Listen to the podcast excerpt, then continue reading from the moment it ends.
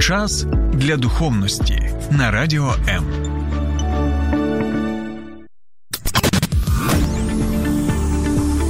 Біблія під іншим кутом. Програма сторінками Біблії з пастором Сергієм Наколом. Доброго дня, шановні добродії. Сьогодні у нас, е, як я думаю, незвичний буде випуск. Це буде спецвипуск, присвяченій одній темі, саме той тій темі, стосовно якої ви до мене неодноразово зверталися. Сьогодні ми будемо спілкуватися стосовно тату.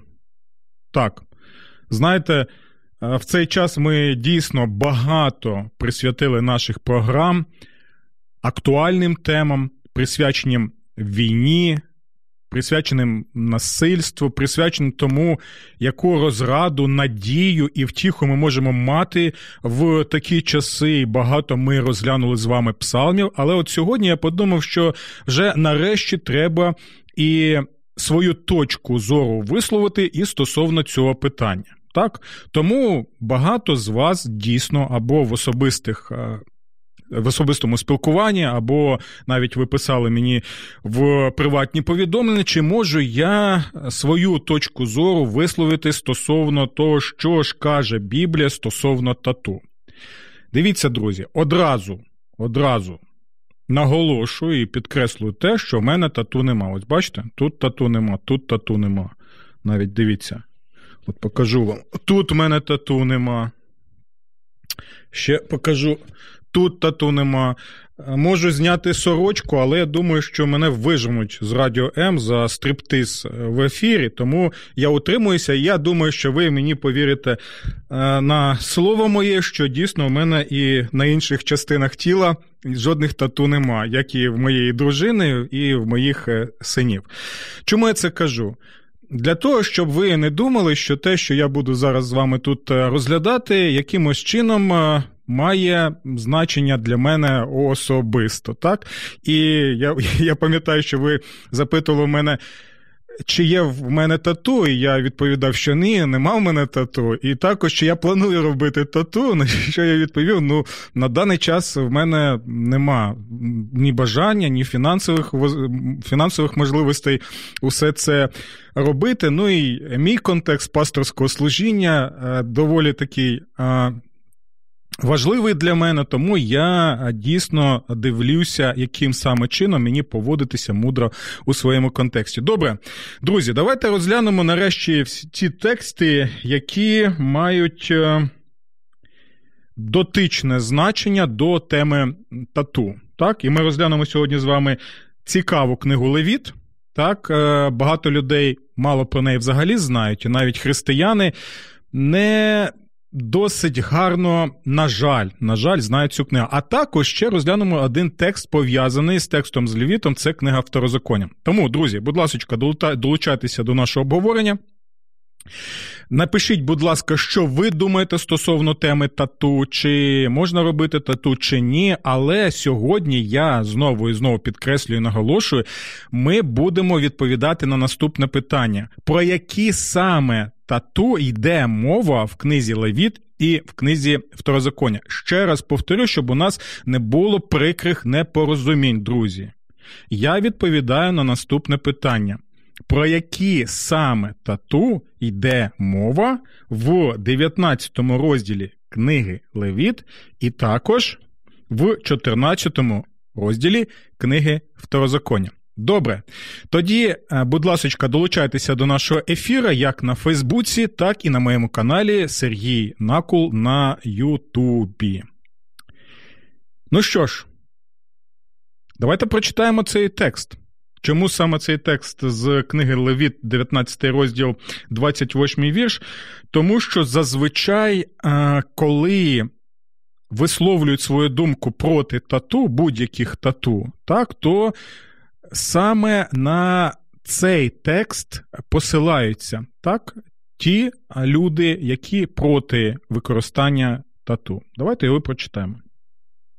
Не робіть на своєму тілі нарізів. Так, добре, ми вже це почули. не робіть на своєму тілі нарізів. Ну, це потрібно серйозно сприймати. Але давайте далі прочитаємо, про що йде мова.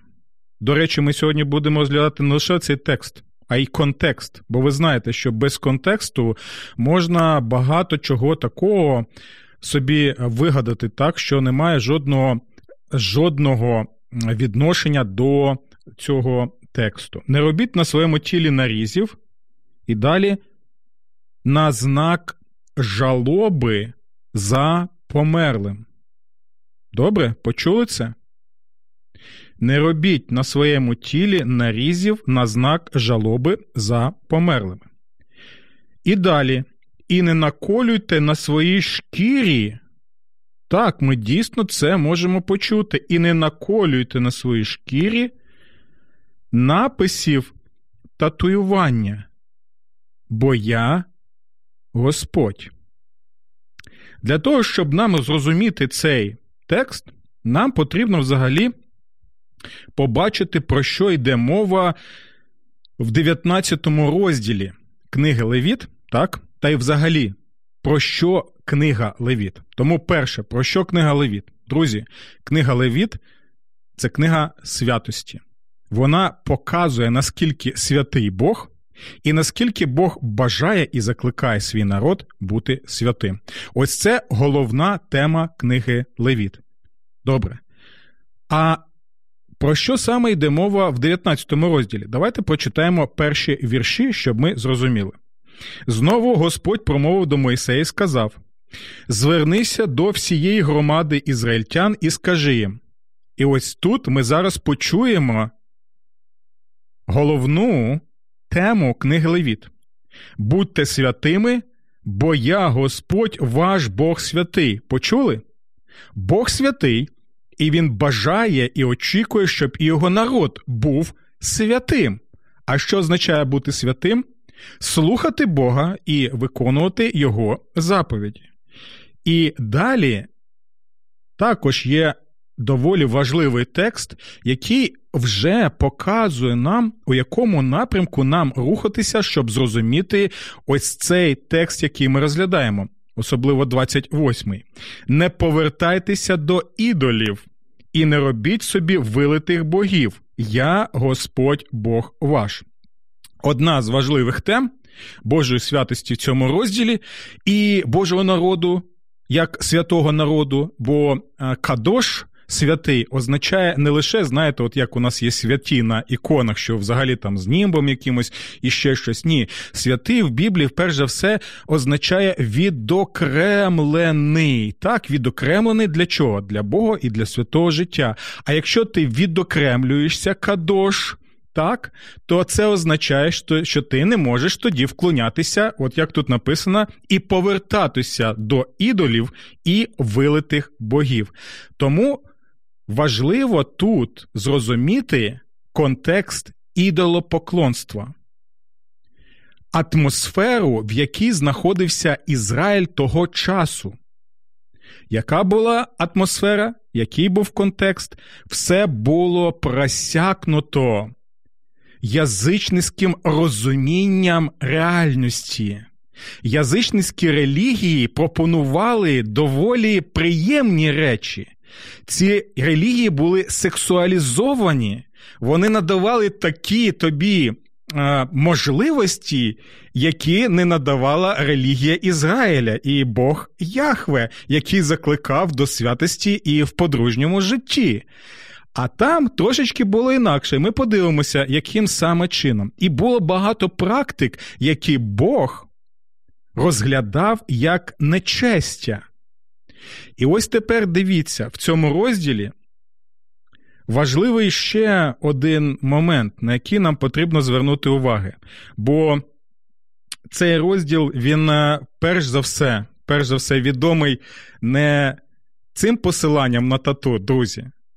І оце доволі такий, знаєте, важливий момент. Це як лакмусовий папірець для нас. Що для нас означає 19 розділ е, книги Левіт? Е, заборона на тату чи щось інше важливе. Бо Господь Ісус цитує, саме цитує 19 розділ книги Левіт, коли він відповідає на запитання, які дві найважливіші заповіді. І от з книги Второзаконня він цитує, каже, що люби Господа Бога твоїм, всім серцем своїм, всім розумінням своїм, всіми силами своїми. Так, і далі друга частина. Це він цитує саме з 19 розділу книги Левит, 18 вірш. Люби свого ближнього як самого себе. Я Господь. Почули це? Знову нагадую, користуючись нагодою, що Господь Ісус не придумав дві заповіді, нібито їх не було, і ось він їх придумав. Ні, він цитував те, що він казав своєму народу ще у Старому Завіті. І це важливий момент. Так от, тепер дивіться, важливо зрозуміти, що якщо величезний був вплив язичницьких поганських релігій і ідолопоклонство, то саме в цьому контексті Господь забороняє і закликає як батько, як люблячий батько закликає не робити ці речі, бо вони призводять до того, що вони забувають Господа, що вони починають слідувати іним богам. Чому це важливий момент? І що я сказав, що він як батько закликає. Чому я так вважаю? Тому що паралельний текст який я згадав на початку нашої програми, а це 14 розділ книги Второзаконня, ми читаємо наступне. Слухайте уважно. Ви є дітьми, почули? Ви є дітьми Господа Бога вашого. Якщо народ Божий це діти його, то він їх батько. І тепер дивіться, він як батько і закликає: заради померлого не вдавайте до нарізів на собі, і далі не вистригайте волосся на своїм чолі. Адже ти є святим народом. Почули знову ми чуємо самі ці слова, як і в 19 розділі книги Левіт. Адже ти є святим народом для Господа Твого Бога. Господь обрав тебе, щоб ти був для нього особливим народом з усіх народів, що на землі. Таким чином, ми можете побачити, що в цьому паралельному тексті знову нагадування і заклик саме жити святою святим життям, як закликає Господь. Ви запитаєте, давайте вже перейдемо до тату. Ми перейдемо до тату, але щоб перейти до тату, потрібно розуміти контекст. Це важливо. Тому що дивіться, е, маленький приклад в неділю. В неділю, якщо б ви почули лише маленьку частину моєї проповіді, ви б жахнулися, ви були б в шоці, і ви б навіть могли б е, написати або зателефувати в СБУ. Чому? Тому що я російською мовою говорив наступне. І эта жертва за других, эта смерть за других рассматривается как жертва, и человек, который погибает из российской армии, он получает полное очищение своїх гріхов. Жахливо, не правда? Чи, чи не правда? Але дивіться, якщо вирвати з контексту, то це дійсно жахливо. Я навіть сам ось кажу ці слова, і мені а, так ось важкувато навіть їх було казати. Так що, що мається на увазі? Я цитував у своїй проповіді, яка була українською мовою, я цитував патріарха Кирила і ті слова жахливі, які він промовив під час своєї проповіді. І далі я пояснюю, чому його слова про те, що людина своєю смертю може очистити себе від своїх гріхів, є, є перекручуванням. І спотворенням Божого Слова. Ось так і тут. Тому нам важливо і побачити контекст. Дивіться, про що саме мова, якщо ми знаємо, що контекст це попередження про те, що Ізраїль знаходиться в контексті язичницьких релігій, поганських релігій, ідолопоклонства, ми можемо бачити наступне: не робіть на своєму тілі нарізів на знак жалоби за померлим. І ми повинні тепер зрозуміти, що це за знак жалоби за померлими. В цих народах язичницьких дійсно були ритуали поховання, коли тобі потрібно було показати, що в тебе є жалоба за цією людиною, і тоді ти що? Щоб відчути цю емпатію, показати, що ця людина пов'язаною з тобою, ти починаєш різати себе. Ритуальні порізи ти повинен був робити у конкретних частинах тіла. І таким чином це було, знаєте, таке нагадування для тебе, що ти поєднаний так, якимось особливим чином з померлою людиною. Це був ритуал. цей був ритуал, який був обумовлений саме язичницьким розумінням цього світу і того, що відбувається з померлими. Чи могли представники Божого народу, якщо Бог закликає їх до святості і до відокремлення свого святого життя від інших народів, чи можуть вони тоді повторювати ці ритуали? Бо вони, як ми можемо побачити, були, знаєте, такими токсичними, і а, можна було знаходитися в цьому середовищі і дійсно інтоксикуватися ось цими цими речами. Далі ми бачимо наступне: і не наколюйте на своїй шкірі написів татуювання. Це. По суті, паралельний текст тому, що ми вже згадали. Що ж це за написи татуювання? Це були заклинання, друзі заклинання язичницьких релігій, присвячені саме язичницьким богам, ідолам.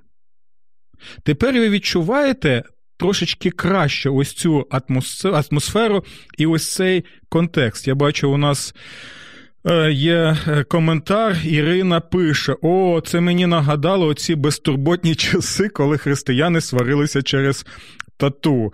Дякую, Ірина, що у вас настрій чудовий. Завдяки саме цій темі. Ви можете написати, що ви думаєте стосовно цього питання, чи ви згодні з тим, що я кажу, чи у вас є заперечення, або ви можете щось ще додати. І Ірина пише: чудово виглядаєте, Сергію. Дякую, Ірина. Це, мабуть, тому що що у мене нема тату, чи тому, що у мене гарна сорочка. Ви можете теж про це написати. Добре, дякую. Давайте далі рухатися, бо у нас не так вже й багато часу залишилося. А тепер дивіться. Ми побачили, що в цьому е, контексті, в цьому вірші, як і в паралель, як і в паралельному тексті, який ми прочитали е, книги Второзаконня, так, дивіться, заради померлого не вдавайтеся до нарізів на собі, і там ще і не вистригайте волосся на своїм чолом. Цікавий момент, так? Це запитання у мене наступне до тих, хто посилається саме на цей текст. Чи ви е, вистругаєте волосся над своїм чолом або ні? Подумайте, будь ласка. Бо якщо ми кажемо А, то нам потрібно казати і Б. Якщо ми хочемо дотримуватися у всіх постанов, які тут записані, так, а не лише стосовно татуювання, так, то ми тоді потрібні, нам тоді не потрібно і а, що робити, щоб е, якимось чином е, вистригати волосся над своїм чолом. Тобто чілку а, не потрібно тоді жодним чином робити, якщо бути послідовним саме у такому тлумаченні.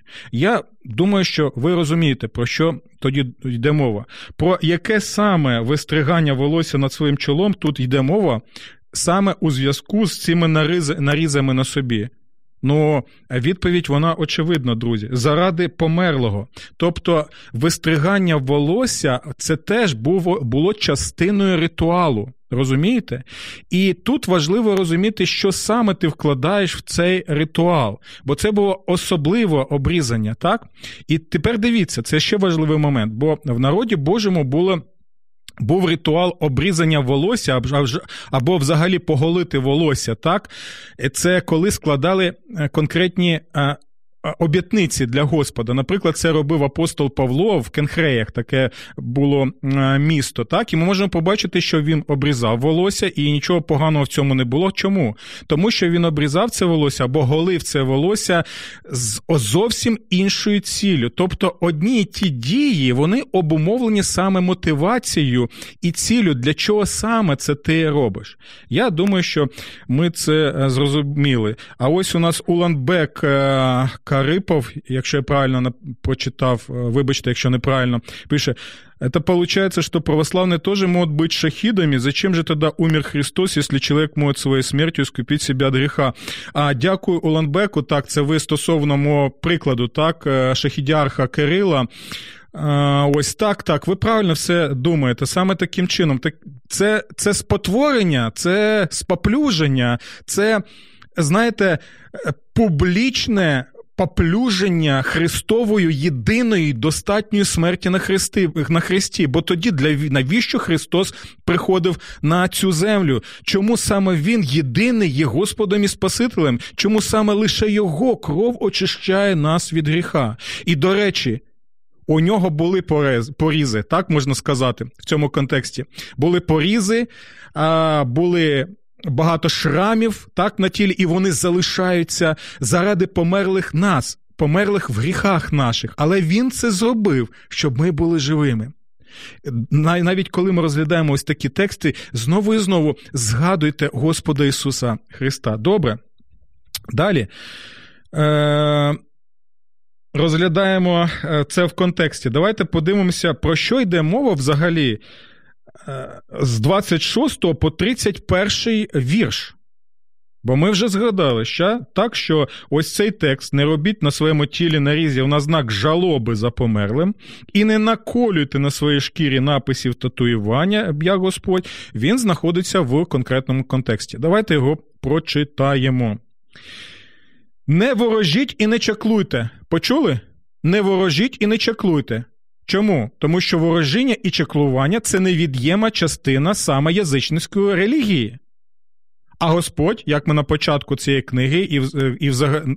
Цього розділу і взагалі цієї книги бачимо, що Господь хоче, щоб його народ слухав саме Господа, виконував Божу волю згідно його задуму.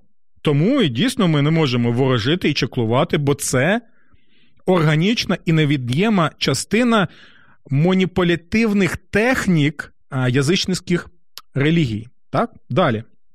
Оце також цікавий момент. Я також хочу, щоб ми звернули на це увагу, бо ми вже трошечки про це розповідали, розглядаючи книгу Второзаконня, 14 розділ. Слухайте уважно. Не підстригайте волосся. Я ще раз прочитаю. Не підстригайте волосся довкола своєї голови і не підтинайте країв своєї бороди. Друзі, усі ті, хто посилається на 28-й вірш, Будь ласка, також дивіться і 27-й вірш. Це означає, що до перукарів ви ходити не можете тоді. Якщо отак брати і використовувати, так воно є. Барбершопи також для вас е, будуть зачинені, друзі, тому що.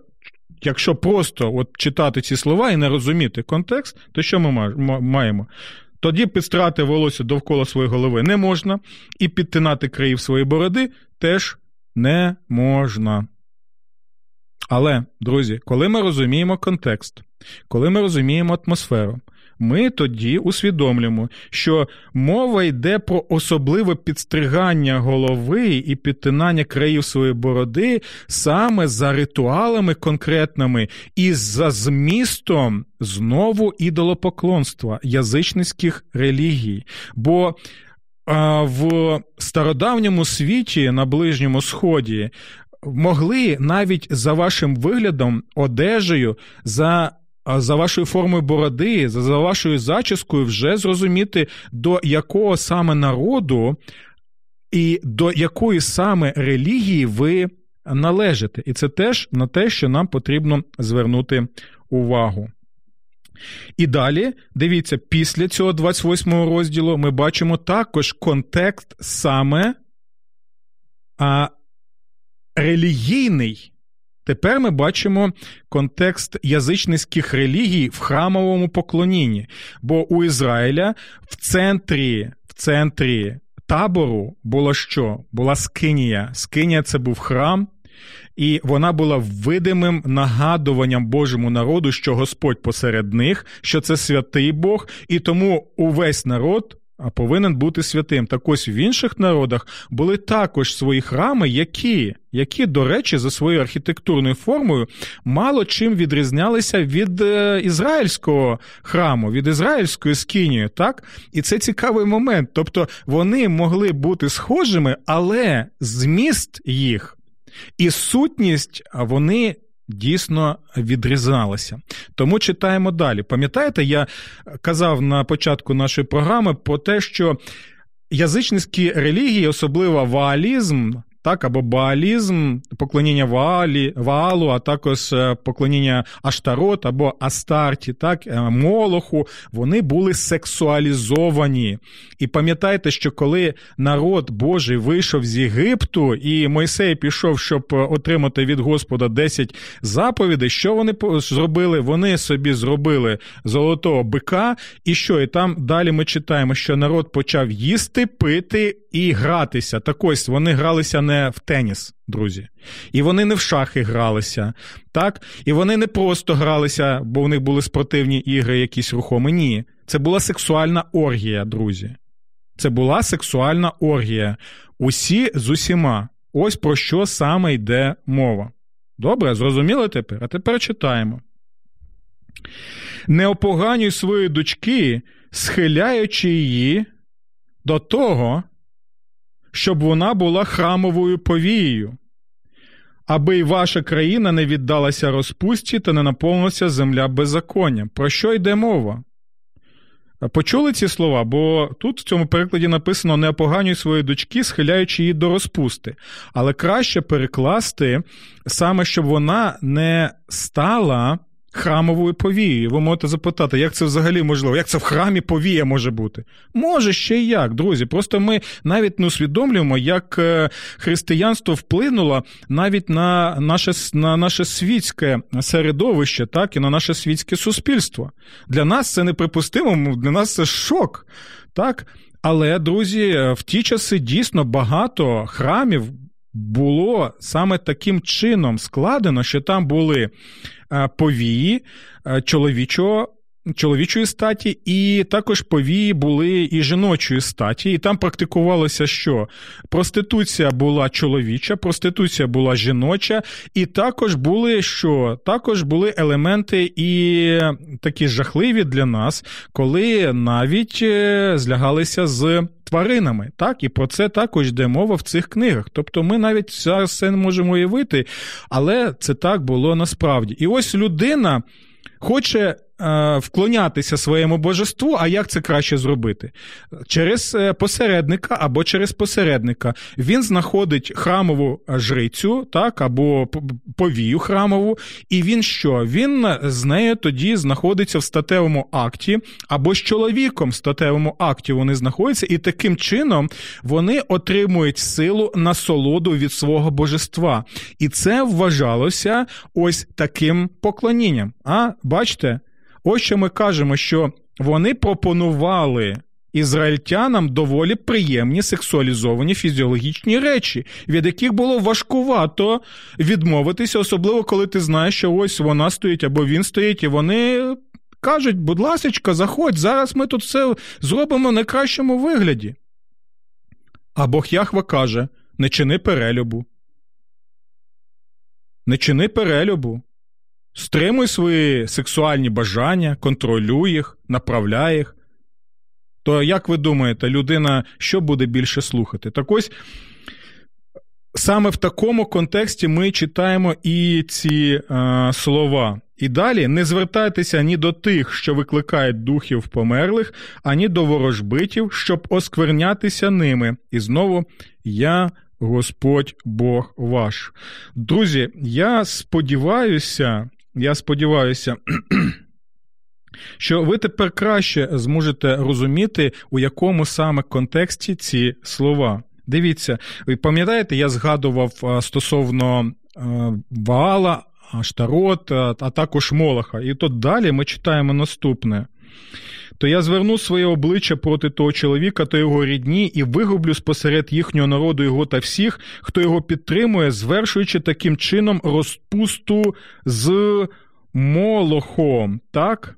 Хто звертатися до викликачів духів померлих та до чаклунів, чинячи розпухту, розпусту за їхнім прикладом, то я зверну своє обличчя проти тієї людини і знищу її посеред її народу. І далі слухайте, знову заклик заклик до святості. Ви ж освятіться і будьте святими, бо я Господь ваш Бог святий. Дотримуйтеся моїх заповідей і виконуйте їх, я Господь, який освячує вас.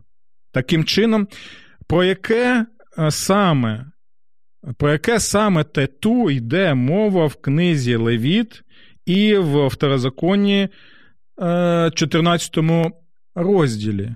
Мова йде, перш за все, саме про тату, нарізи на тіли і надписи, присвячені язичницьким ідолам і божествам.